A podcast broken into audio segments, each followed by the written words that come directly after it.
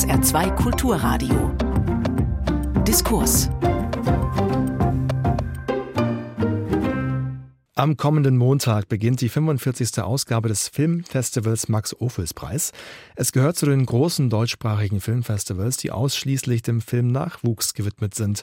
Deshalb senden wir heute ein Gespräch mit dem Regisseur Wim Wenders aus dem Jahr 2021. Neben seiner vielfältigen eigenen künstlerischen Arbeit hat sich Wim Wenders immer auch um den Filmnachwuchs gekümmert. Er ist der vorläufig letzte Ehrenpreisträger des Filmfestivals Max Ophüls Preis. 2021 hat er die Auszeichnung bekommen. Seit über einem halben Jahrhundert dreht und produziert Wenders Filme, bislang 60 eigene, darunter preisgekrönte Meisterwerke wie Im Lauf der Zeit, Paris, Texas, Der Himmel über Berlin, Buena Vista Social Club oder Pina. Mehrfach ist er mit den Hauptpreisen in Cannes, Berlin, Venedig und Locarno ausgezeichnet worden. Daneben hat Wenders, Jahrgang 1945, lange Jahre als Professor an der Hochschule für Bildende Künste Hamburg und an der Hochschule für Film und Fernsehen in München gelehrt. Er selbst gehörte zum ersten Jahrgang der in den 70er Jahren in München neu gegründeten Einrichtung. Wenders Engagement für den Nachwuchs ist bis heute ungebrochen. In der Begründung zum Ehrenpreis hieß es vor drei Jahren, seit Jahrzehnten setzt Wim Wenders wie kaum ein anderer sein hohes Ansehen, seine reichhaltige Erfahrung und seine offiziellen Aufgaben dafür ein, junge Filmschaffende in ihrem kreativen Bestreben mit allen Mitteln zu unterstützen. Sei es durch künstlerische Einbindung ins eigene Werk, durch Vermittlung oder die Vergabe von Stipendien. Was treibt den Weltstar des Autorenkinos an? Warum inspiriert ihn das Schreiben so sehr? Und was hat der Hühnerstall seiner Großeltern in Düsseldorf mit seinem neuen Filmprojekt über den Schweizer Ausnahmearchitekten Peter Zumthor zu tun? SR2 Kulturredakteurin Barbara Renno hat sich mit Wim Wenders unterhalten. Im Lauf der Zeit, Ihr Film aus dem Jahr 1976, der endet mit folgender Notiz auf einem Zettel. Es muss alles anders werden. Wie hat sich dieser 45 Jahre alte Filmsatz denn für Sie erfüllt mittlerweile? Als wir diese Szene beendet haben und umgezogen sind von diesem merkwürdigen Ort, dieses amerikanische Grenzhäuschen, was die Grenze zur DDR von oben beobachtete, habe ich in letzter Sekunde das Zettelchen, was der Rüdiger Vogler an die Wand gehängt hatte, vom Boden aufgehoben und mir eingesteckt. Dachte, konnte ich nicht so liegen lassen. Und irgendwie später habe ich es wiedergefunden und habe es mir eingerahmt und es hängt seitdem immer über meinem Tisch. Und es ist eine ständige Ermahnung, dass es nach wie vor immer alles anders werden muss. Das hat sich bei Ihnen ja auch früh in vielen Bewegungen niedergeschlagen. Sie sind früh ausgewandert von zu Hause, zunächst nach Paris. Danach sind Sie gleich zweimal längere Zeit in die USA gegangen. Sie waren außerdem früh ein Reisender. Wie eng war denn das Nachkriegsdeutschland für einen jungen Mann auf der Suche nach beruflichen und künstlerischen Herausforderungen? Eine lange Geschichte. Erstmal natürlich wenn man so ganz klein ist und so richtig offen für alles, weiß man das noch nicht. Dann ist die Welt ja so, wie man sie sieht. Und dann denkt man natürlich, die ganze Welt besteht aus Trümmern und Trümmer sind ja auch was Schönes und Abenteuer für ein Kind. Und das, was man kennt und sieht, hält man ja auch für schön, wenn man aufwächst. Also ich fand das nicht alles hässlich. Und dann kam dazu eben das Gefühl, dass man eigentlich doch wissen will, wie sie wirklich ist. Und dann immer mehr, auch im Älterwerden, in die Schule gehen, auch das Gefühl, irgendwas stimmt bei uns nicht. Diese ganze Kultur, die sich nur um Aufbau kümmert und nach vorne guckt, geradezu panisch nach vorne schaut, hat auch eine Meise, weil irgendwo muss ja was hinter uns liegen, was nicht so schlecht ist. Und dann kriegt man das doch allmählich raus, dass was nicht stimmt mit der Vergangenheit. Und ich wusste nicht viel über die Nazis. Und auch in der Schule haben sie mir nicht viel gesagt und die Eltern waren auch eher unwillig, über die Vergangenheit zu reden, so wie das ganze Land war unwillig. Und dann kriegt man doch raus, das stimmt was nicht. Und irgendwie fand ich es dann doch eng und war froh, als ich zum ersten Mal in Holland war, in den Museen in Amsterdam war. Und irgendwann war das dann bei mir, wie alt war ich, 10, 11, 12, klar, ich wollte eigentlich vor allem woanders hin. Und dieses Deutschland, das war mir dann doch unheimlich mit seinem unbewältigten Erinnern. Und ich bin dann auch weggereist, immer sobald ich konnte. Ich habe meine erste Fahrradtour nach Frankreich gemacht, da war ich gerade erst mal 16, habe überhaupt viel in Frankreich gelernt. Ich bin ja da auch hingegangen, um Maler zu werden und habe das Kino in Frankreich entdeckt, also in Paris. Also ich verdanke der französischen Kultur und auch der französischen Cinematografie und der Kinokultur richtig viel. In Deutschland hätte ich nie und nimmer irgendwie die Idee haben können, dass man Filme machen wollte. Das war völlig undenkbar. Das war ein Berufsbild, was es überhaupt nicht gab. Die Kultur dazu fehlte. Und dann ist mir das erst in Paris in meiner Studienzeit, wo ich Maler werden wollte, klar geworden, es gibt noch was Tolleres als die Malerei und das ist das Kino. Und dazu musste ich nach Paris, um das zu lernen und das herauszufinden. War Paris auch vielleicht alternativlos, weil das damals ja noch tatsächlich, ja, man kann sagen, ein Weltzentrum für die Ausbildung in den bildenden Künsten war? In der ganzen Geschichte der Malerei sind alle immer nach Paris gegangen, wenn sie jung waren. Da wollte ich gerne in diese Tradition mich anreihen. Und eine Filmakademie gab es in Deutschland in der Tat zu dem Zeitpunkt noch nicht. Weder in Berlin noch in München noch in Ludwigsburg noch überhaupt irgendwo gab es Orte, wo Film unterrichtet wurde. In Frankreich gab es dann die erste Filmschule und ich habe die mir auch angeschaut, als ich dann allmählich drauf kam, das Kino war das Tollste. Und dann habe ich aber gemerkt, es war fast unmöglich, da angenommen zu werden. Und dann habe ich in der Zeitung gelesen, dass es in München eine Filmschule aufgemacht würde, die Hochschule für Fernsehen und Film. Und dann habe ich mich da aus Paris angemeldet. Was heißt angemeldet? Beworben. Ne? Dann wurde ich auch zu einem Bewerbungsgespräch eingeladen und da habe ich dann erfahren, dass es ungefähr 1000 Bewerbungen gab und da war dann klar, das hast du keine Chance. Aber wie das dann so ist, man macht das dann. Und dann haben sie mich angenommen als einen von 20 aus 1000.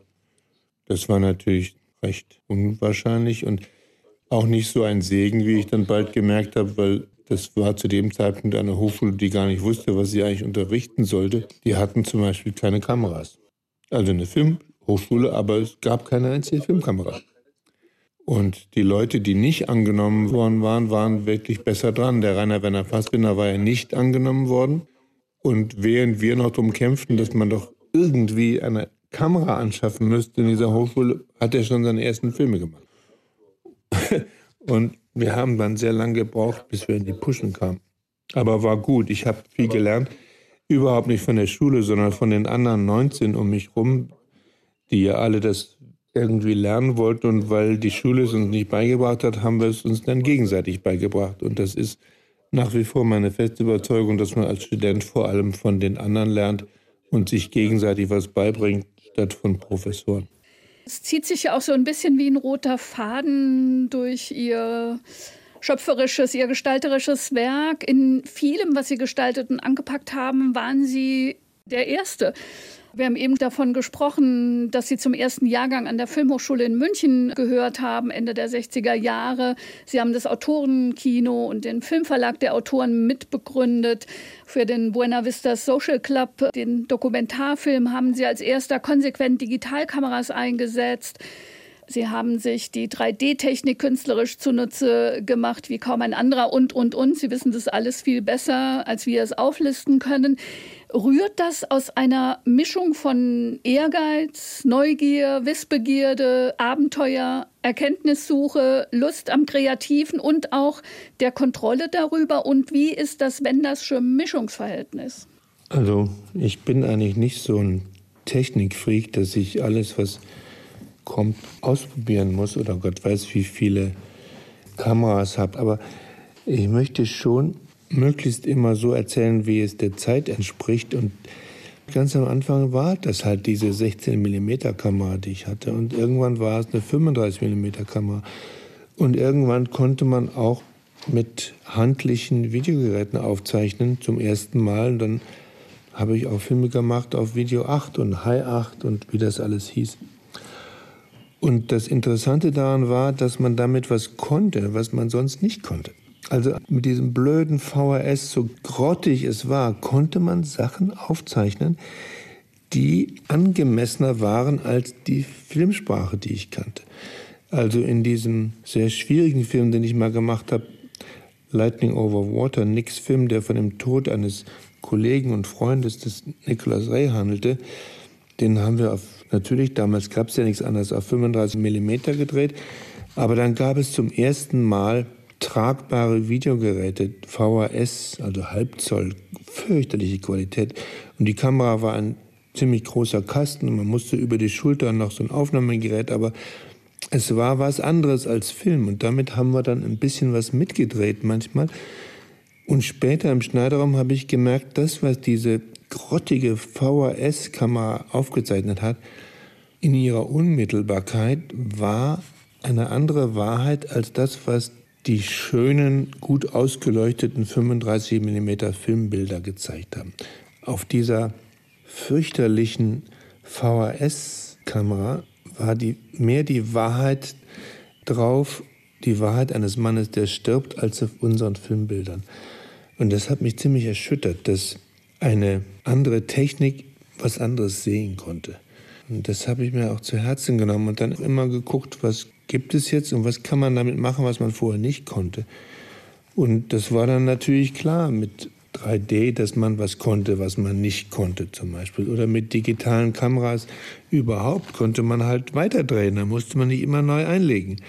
Und bei dem Buena Vista Social Club, die haben halt immer Musik gemacht. Und wenn wir da nach zehn Minuten immer gestoppt hätten, um einzulegen, wären die sehr ungeduldig mit uns geworden. Die waren sogar ungeduldig, wenn wir drei Stunden mal unterbrochen hatten, weil wir einfach nicht mehr konnten. Und dann haben sie auch aufgehört, Musik zu machen und gesagt, was ist denn los mit euch? Mögt ihr unsere Musik nicht mehr, weil wir einfach platt waren? Und digital hat uns erlaubt, einfach 24 Stunden rund um die Uhr mit dabei zu sein. Und das war eine andere Qualität. Und da sind dann auch andere Beziehungen entstanden als mit Film. Mit Film, durch das ständig Unterbrechen, wäre diese enge Beziehung, die wir schließlich zu den Musikern hatten, irgendwie nicht möglich gewesen. Mit 3D war das dann noch deutlicher. Diesen Film über die Pina Bausch, die ich ja sehr verehrt habe und deren Kunst mich immer zutiefst berührt hatte und die mich seit den 80er Jahren schon immer angefleht hatte, Wim, lass uns doch endlich den Film zusammen machen, den wir mal vorhatten. Und dann habe ich immer nur gesagt, Pina, ich würde ja so gerne, aber ich kann es nicht. Ich weiß nicht, wie ich das machen soll mit meinen Kameras irgendwie komme ich nicht rein in deine Welt. Das ist für mich ein Buch mit sieben Siegeln, dein Tanztheater. Und ich habe es mir vorgestellt und ich habe mir angeguckt, was andere gemacht hatten mit Pinas Kunst und fand es alles furchtbar und wusste aber, ich könnte es auch nicht besser. Und dann habe ich hier immer gesagt, ich weiß es, ich bin noch nicht so weit, Pina. Und dann kam irgendwann, ja 2007 oder 2008, der erste Film in digitalem 3D, so ein reiner Experimentalfilm letztendlich. Und den habe ich gesehen. Es war so ein halbstündiger Musikfilm über die U2. U2 in 3D hieß der. War wirklich kein guter Film, weil es alles nur experimentell gedacht war und es war auch von der 3D-Wirkung noch nicht gut. Aber ich habe gemerkt, Mensch, das wäre es doch. Damit könnte ich doch auf Pinas Bühne und damit wäre ich doch endlich in der Lage, in dieses Reich einzudringen und dazu zu gehören. Und dann habe ich auch Pina sofort angerufen und gesagt, ich glaube, jetzt weiß ich allmählich, wie es geht. Wir können das jetzt planen. Dann habe ich zwar noch zwei Jahre gebraucht, bis wir die Technik so weit hatten, dass es wirklich sich gelohnt hat aufzuzeichnen. Wir hatten dann Prototypen und haben dann tatsächlich den allerersten Dokumentarfilm in 3D drehen können mit irrsinnig schweren, riesigen Gerätschaften. Das hatte noch nicht die Leichtigkeit, die das dann später hatte, aber trotzdem konnte ich das dann. Und Technik hat was, dass sie einen manchmal was machen lässt, was vorher nicht möglich war. Und das ist das Einzige, was mich daran interessiert, dass man der Wirklichkeit seiner Zeit auf die Spur kommen kann und das kann man manchmal nicht mit der Technik von der Zeit davor. Und deswegen interessiert mich das brennend, was passiert und wie man die Möglichkeit des Erzählens und des Festhaltens, wie man die erweitern kann und das Instrumentarium erweitert. Und auch passgenau auf Inhalte zurecht stützen kann. Das klingt jetzt etwas negativ, soll es eigentlich gar nicht. Also sich passgenau anfertigen, sozusagen wie so ein Passpartout ein Bild auch muss leben man lässt. dann lernen. Was kann die Technik? Was ist ihr eigen? Was ist ihre eigene Sprache? Und wie kann ich die jetzt einsetzen und wie lerne ich die zu sprechen? Ist das, was ich vorher konnte, noch brauchbar? Kann man das aus der Hand machen? Muss man das auf Stativ machen? Muss man das auf Dolly machen? Muss man das mit Steadicam machen? Muss man das mit Drohnen machen? Muss die Kamera fliegen oder ist sie besser, wenn sie statisch ist? Diese neue Technik, was kann die? Wie kommt die ran an die Personen und an die Inhalte und wie können die dann so erscheinen, dass sie sich selbst entsprechen? Also wie kann man dem gerecht werden, was ich da jetzt vor mir sehe? Und selbst wenn heute viele Leute anfangen, mit ihren Handys Filme zu machen, hat das ja was, weil tatsächlich ist mit dieser Ästhetik, selbst mit dieser Selfie-Ästhetik, was zu erzählen, was sonst nicht geht. Ein gewisses Zeitphänomen unserer Zeit, diese selbstreflektierende, selbstbezogene Selfie-Kultur, die kann ich nicht zum Ausdruck bringen mit Filmkameras. Dafür muss ich die Technik benutzen, die da sich so in den Vordergrund gespielt hat. Ich habe ja 1990 diesen Science-Fiction-Film gemacht bis ans Ende der Welt, wo zum ersten Mal Menschen vorkommen, die auf kleine Monitore gucken in ihrer Hand und sich daraus eine Sucht entwickelt. Eine solche Sucht, dass die sozusagen autistisch werden und für die dann die ganze Welt überhaupt nicht mehr existiert, sondern alles nur noch in diesem Bild in ihrer Hand drin ist.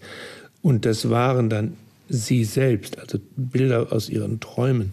Es war damals ein Science-Fiction-Film, aber 30 Jahre später leben wir in einer Kultur, in die die Menschen vor allem sich selbst gucken.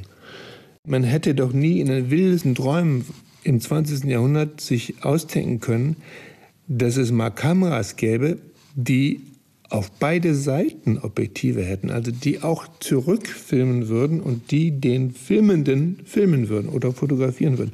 Hätte sich doch niemand kulturgeschichtlich denken können, dass mal Kameras gebraucht würden und zu Millionen gebaut würden und benutzt würden, wo Leute die Kamera auf sich selber richten, nicht auf die Welt, sondern auf sich selbst. Und dass daraus eine ganz eigene Kultur und Kommunikation entstehen würde, hätte man sich doch nie ausdenken können. Und wenn heute jeder Fotograf und Filmer ist, dann muss man, um von dieser Kultur zu sprechen, auch eben diese Geräte benutzen. Also ich würde mir nicht anmaßen, über eine junge Generation heute einen Film machen zu wollen, außer ich benutze deren eigene Instrumente. Was muss denn die Kamera können, um der Architektur von Peter Zumthor zu Leibe zu rücken? Das ist eins der großen Projekte. Es ist auch nicht die erste Zusammenarbeit, die Sie diesem Baumeister zusammen haben. Die Dreharbeiten sind, habe ich gelesen, natürlich auch Corona-bedingt verschoben worden. Also wie nähern Sie sich denn jemanden, der ganz besondere Räume schafft, wie es Peter zum Tor tut, mit einer Kargheit, in der man nichts, aber auch wirklich gar nichts vermisst? Ja, eben weil es Räume sind, muss es auch räumlich sein. Also das mache ich dann schon in 3D. Das 3D ist inzwischen natürlich zehn Jahre fortgeschritten und kann viel mehr als damals, kann sich auf eine andere Art bewegen. Wichtig ist schon, dass man den Zuschauer in diese Räume hineinnimmt und den Zuschauer erlaubt, diese wenigen Gebäude, die er gebaut hat, das kann man ja an zwei Händen abzählen, fast sind ja letztendlich um die 20, die er gebaut hat, die werden wir auch alle besuchen und kann dann natürlich nicht jeder hinfahren. Aber in dem Film, denke ich mir, möchte ich schon die Leute da reinführen in diese wirklich einzigartigen Gebäude, so als ob man drinnen wäre. Und das kann das 3D. Das Problem ist dann eher, dass man dann weitwinklig drehen müsste, um also auch dem Auge zu entsprechen. Das Auge verzerrt nicht. Kameras und Linsen verzerren. Also auf einmal hat man dann ein Phänomen, dass man dann gar nicht so froh darüber ist. Man kann zwar viel zeigen, aber es entspricht nicht den Sehgewohnheiten des Auges. Gerade diese Weitwinkellinsen geben halt doch einen anderen Seeeindruck. Und jetzt versuchen wir gerade rauszukriegen, wie kriege ich die ganzen Bilder wieder unverzerrt zu sehen. Was man mit Fotografie schon kann, mit Balkenkameras kann man schon ganz schön Architektur fotografieren, sodass die Linien gerade sind und man trotzdem viel reinkriegt von einem Gebäude. Und das jetzt auf 3D zu übertragen und sozusagen mit Balken zu drehen, sodass das zwar ein großes Gesichtsfeld ist, aber nicht alles einstürzt und alle Linien zusammenstürzen. Da sind wir gerade dabei, das rauszukriegen, wie man das macht. Und dann gibt es natürlich jetzt mit den Drohnen auch Möglichkeiten, auf eine andere Art und Weise um Gebäude herumzugehen, auf eine andere Art und Weise noch, wie das eine Steadicam macht, weil eine Steadicam ist halt auf dem Boden verhaftet. Der Steadicammer kann nicht fliegen. Jetzt können wir auch fliegen. Und zwar vom Boden bis hoch und rundrum und parallel. Also, und möglichst halt auch ohne, dass sich das dann verzerrt. Also wir versuchen jetzt schon rauszukriegen, wie man mit der Technik, die es im Moment noch gar nicht gibt, aber wir hoffen, wir haben sie dann, Architektur so schön zeigen könnte, wie man das mit dem menschlichen Auge kann. Unsere Augen sind ein absolutes Wunderwerk. Was die alles können, geht einem erst auf, wenn man versucht, es besser zu imitieren. Und dann kommt man erst dahinter, was für unglaubliche Präzisionsinstrumente unsere beiden Augen sind. Und wie die auf alles reagieren können. Und wie um Himmels Willen man Kameras dazu bringt, auch nur annähernd so schön zu filmen, wie Augen sehen können. Werden in diesem Projekt die Gebäude sozusagen die handelnden Personen sein oder werden tatsächlich auch Menschen auftauchen oder wird Peter Zumthor auftauchen? Weil Peter Zumthor ja zu den Architekten gehört, der sehr viel darüber nachgedacht hat und auch darüber geschrieben hat, was Räume mit uns machen, wie wir uns in Räumen bewegen und wie Körper und Raum aufeinander reagieren. Also wird er auch eine in Anführungszeichen Rolle spielen? Das denke ich schon, dass er es wird, vor allem weil er nicht nur schön schreiben kann und gut schreiben kann, sondern auch gut reden kann und auch nicht so intellektuell daherredet, sondern auch so reden kann, dass man es versteht. Und seine Sprache ist mir auch sehr wichtig. Dann ist auch eine imposante Erscheinung, aber gleichzeitig werden in den Räumen auch die Menschen vorkommen, die da leben oder die da immer sind. Hat ja auch Museen gebaut und Kirchen gebaut und Benutzer möchte ich auch schon vorkommen lassen, weil über die Benutzer kann vielleicht auch der Zuschauer besser verstehen, wie die Gebäude gemeint sind und warum sie so einzigartig von ihrer Nutzung her gedacht sind und warum sie eigentlich wirklich für die Menschen, die damit umgehen und die darin leben und die darin was zeigen oder tun wollen, von denen her gedacht sind. Das ist ja ein ziemlich einzigartiger Architekt insofern, als er nur was bauen will, wenn er absolut genau versteht, wie soll das genutzt werden. Und wenn er irgendwelche Zweifel hat, ob das nützlich ist, dann baut er das Ding nicht, weil er sagt, er will nur was bauen, was wirklich zwingend notwendig ist und was für die Menschen, die da drin sind, die das benutzen, die da hineingehen, das schön und nützlich und lebenswert ist. Sonst baut er es nicht.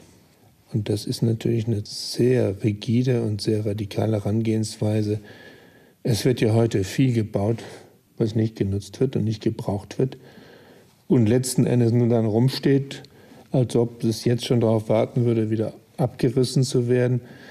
Insofern ist der Peter Zumthor auch ein ganz vorbildlicher Architekt, als er sich wirklich schon vorher hineindenkt, was soll damit geschehen?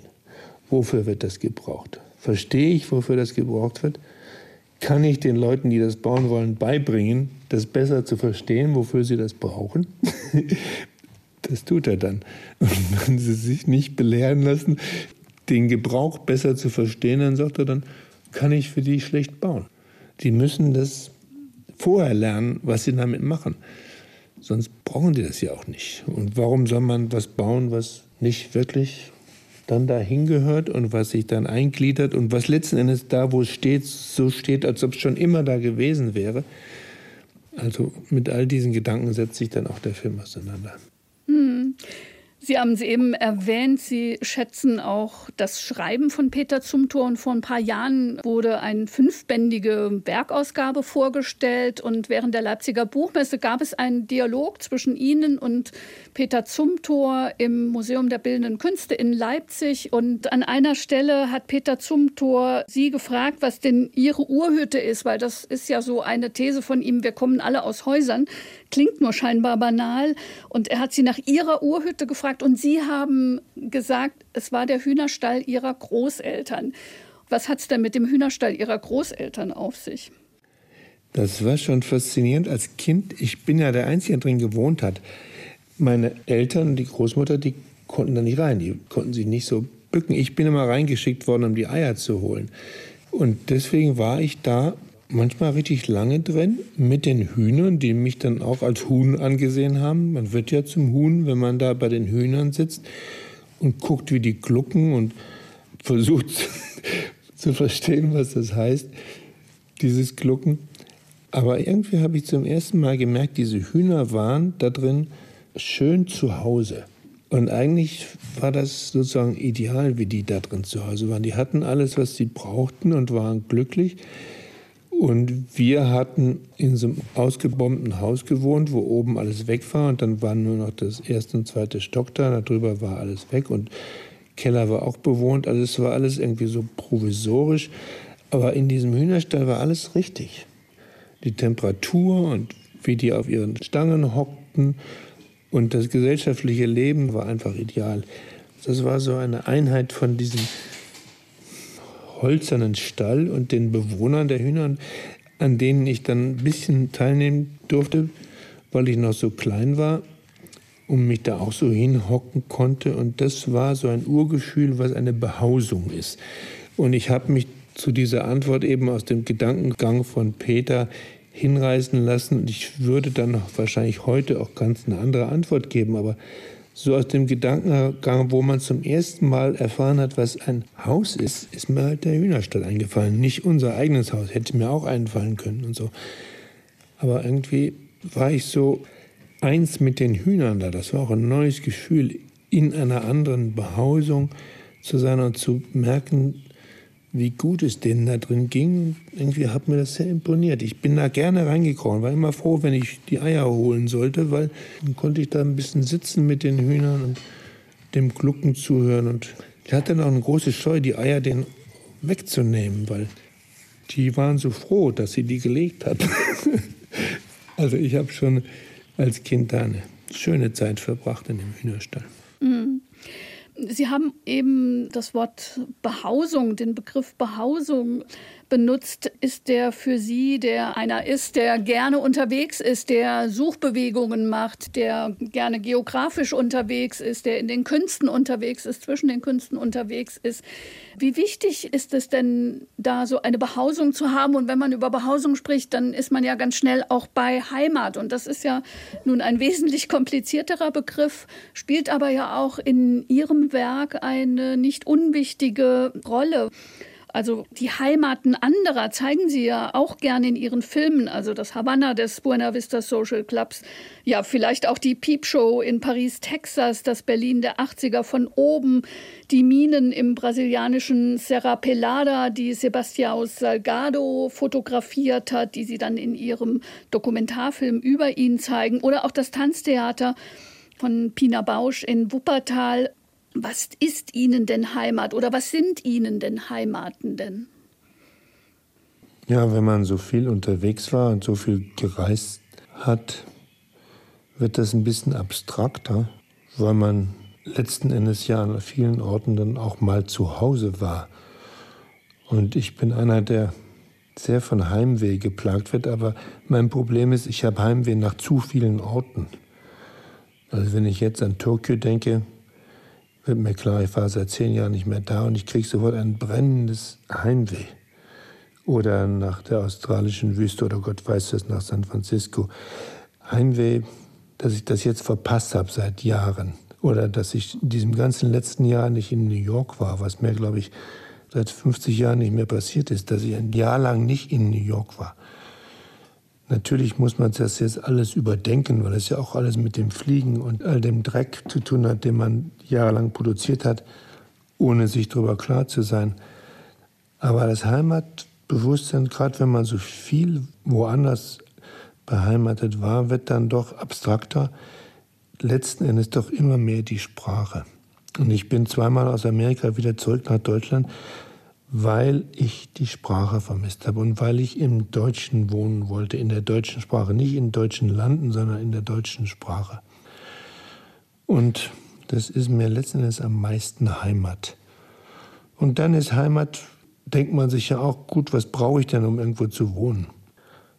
Und wenn ich das mal analysiere, von meinen ersten Studentenbuden an oder überhaupt mit all den verschiedenen Orten, wo ich gewohnt habe, das Erste, was ich immer gemacht habe, wenn ich eine Matratze hatte, war, irgendeine Art von Musikanlage hinzubauen. Da musste sonst noch nichts sein, aber es mussten Lautsprecher und irgendein Musikgerät da sein. Und dann konnte man schon anfangen, da zu leben. Eine Matratze musste es schon sein. Und das nächste war immer die Musik. Und dann konnte man, wenn man auch noch eine Lampe hatte, schon einiges machen. Nämlich lesen, schreiben und Musik hören. Und für mich ist Heimat auch, also nicht nur die Sprache, sondern auch sehr bei meiner Musik zu sein. Und das ist insofern schön, als man auf die Art Heimat schon an den verschiedensten Orten errichten kann. Sie halten ja sehr vieles fest äh, von dem, was Sie sehen, was Sie erleben. Manches davon veröffentlichen Sie auch später. Also ich denke an diesen sehr schönen Bildband mit den frühen Polaroid-Aufnahmen. Und letztendlich sind natürlich ihre Spiel- und Dokumentarfilme ein Zeugnis davon, was ihre Realität ist oder ihre Realitäten sind oder auch was ihre Wahrheit oder ihre Wirklichkeiten sind. Welche Rolle spielen denn schriftliche Aufzeichnungen in ihrem Arbeiten, in ihrem Dasein? Das ist ein ganz, ganz wichtiges Element, das Schreiben und Aufschreiben und Notizen machen und sich Musik aufschreiben oder Gelesenes anschreiben. Und meine Bücher sind ja immer sowas von vollgekritzelt, weil ich auch nicht lesen kann, wenn ich nicht dazu was schreiben kann. Oder meine Runenzeichen daneben setzen kann. Zum Reisen hatte auch immer die Schreibmaschine gehört, damals, als es noch nichts anderes gab. Die kleine Olivetti Reiseschreibmaschine, die auch alle fünf Kontinente gesehen hat und irgendwann dann auch die ersten Schreibcomputer.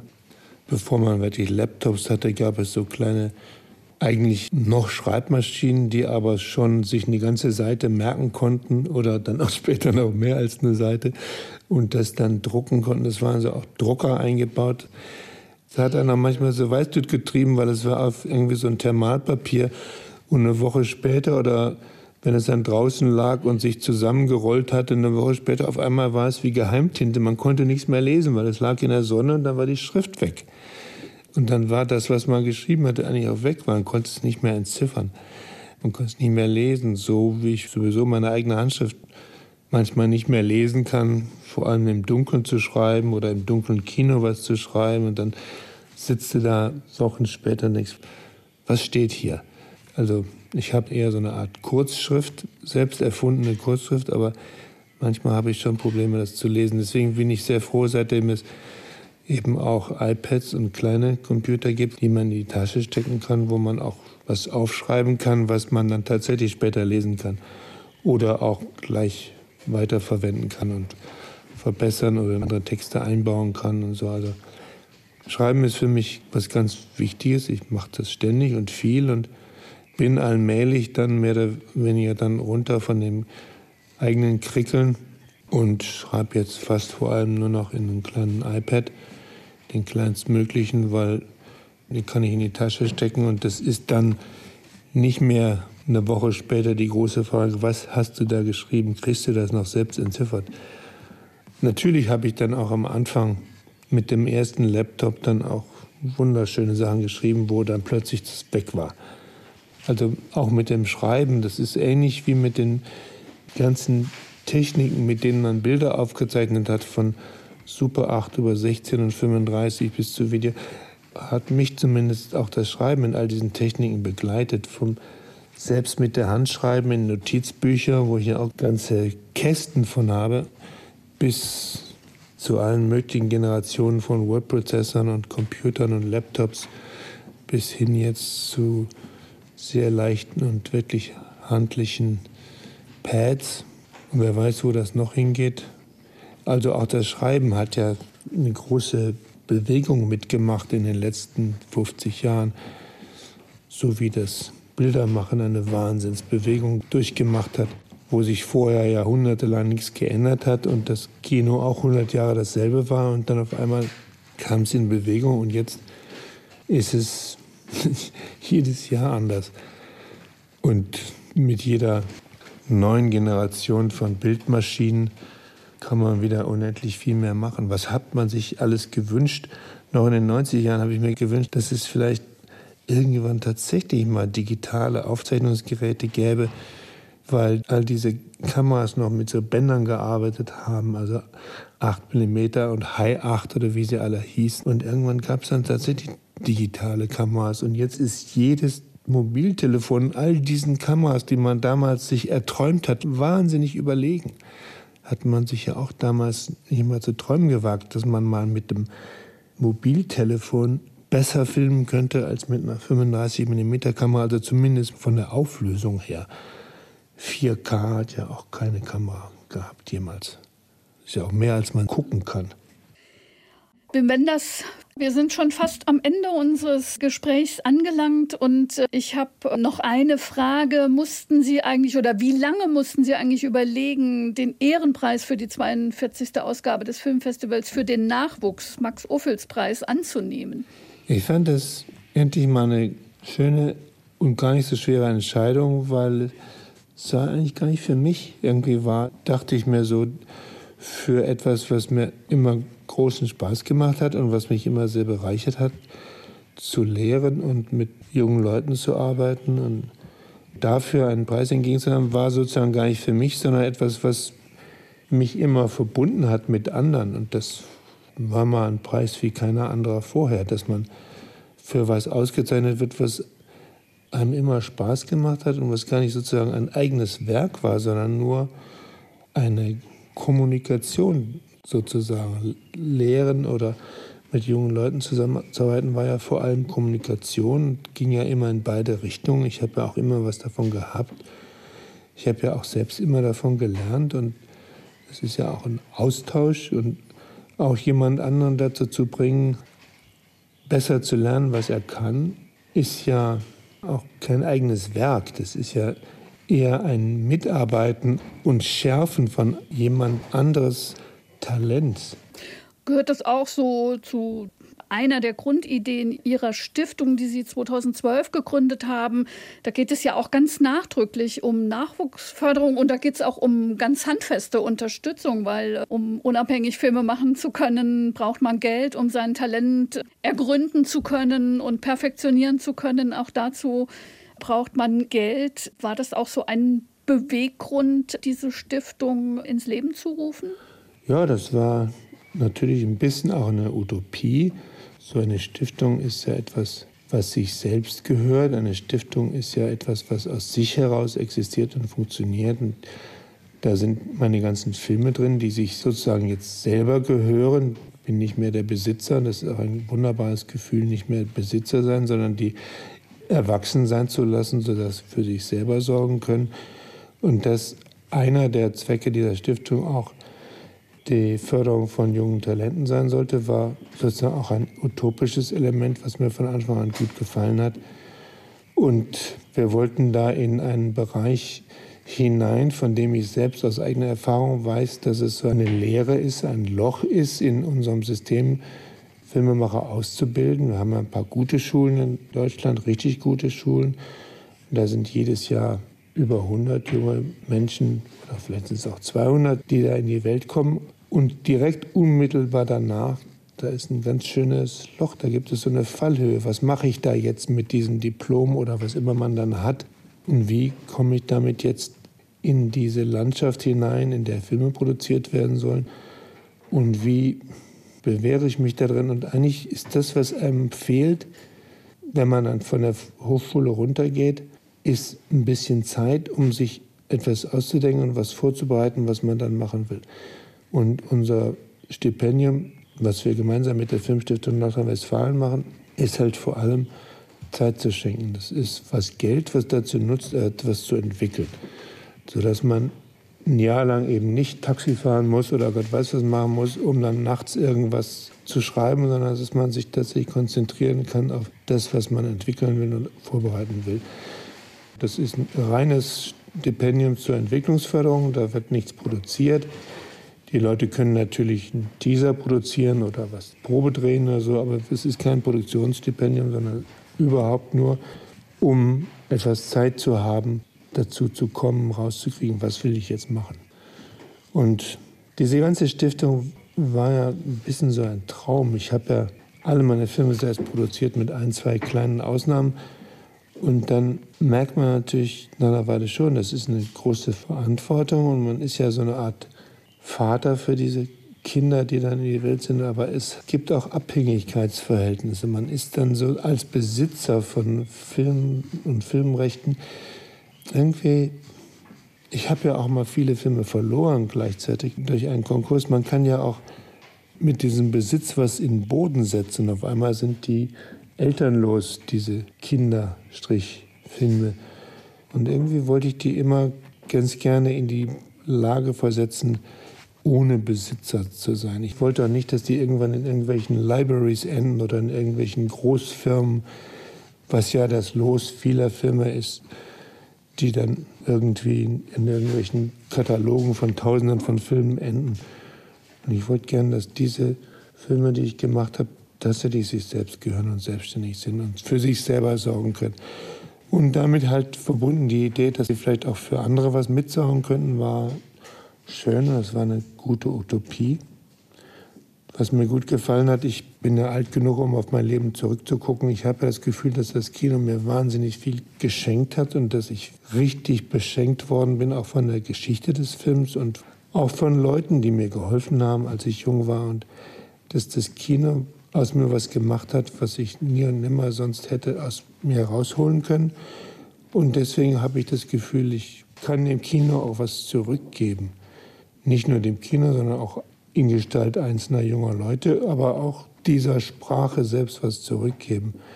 Und weil ich halt Zeit meines Lebens auch gerne rausgekriegt habe, was kann das Kino jetzt und was kann es mit neuen Mitteln, machen wir das Stipendium halt vor allem im Hinblick auf Entwicklung neuer Filmsprachen und jungen Leuten, die also mit dem Studium fertig sind. Das geht nicht an Studenten, sondern nur an Leute, die fertig sind und die halt auch versuchen, was Neues zu erzählen, mit neuen Mitteln zu erzählen. Und an die richtet sich unser Stipendium. Ja, es muss alles anders werden. Damit haben wir begonnen und eigentlich ist das jetzt auch ein vorläufiger guter Schluss. Die Stiftung ist eine gute Heimat für Ihr Werk. Ja, da freue ich mich auch. Da habe ich mal was ganz richtig gemacht. Meine Frau und ich mit der Wim Stiftung und die sich so allmählich konsolidiert die natürlich jetzt auch, wie alle anderen Institutionen in der Kinolandschaft, in dieses Niemandsland vorstößt, wo im Moment niemand weiß, wie es weitergehen soll. Mit dem Kino als Institution, mit Verleihern, mit Weltvertrieben ist ja im Moment alles in Limbo und niemand weiß, was die Zukunft bringt. Nur weiß ich, dass meine Filme in dieser Stiftung auch da weiter überleben können und dass das Erzählen in Bildern auf jeden Fall eine Zukunft hat, auch wenn sich die Formen, die wir kennen, ändern mögen und sich Kinos ändern mögen und Vertriebswege ändern mögen und auch die Art und Weise, wie die Bilder zu den Menschen kommen, sich verändern mögen oder es schon dabei sind, sich zu verändern mit Streaming und wer weiß, wie lange das hält und was danach kommt. Aber es ist alles in Bewegung und wie Sie schon sagten, es muss alles, es muss nicht nur alles, es wird auch alles anders werden.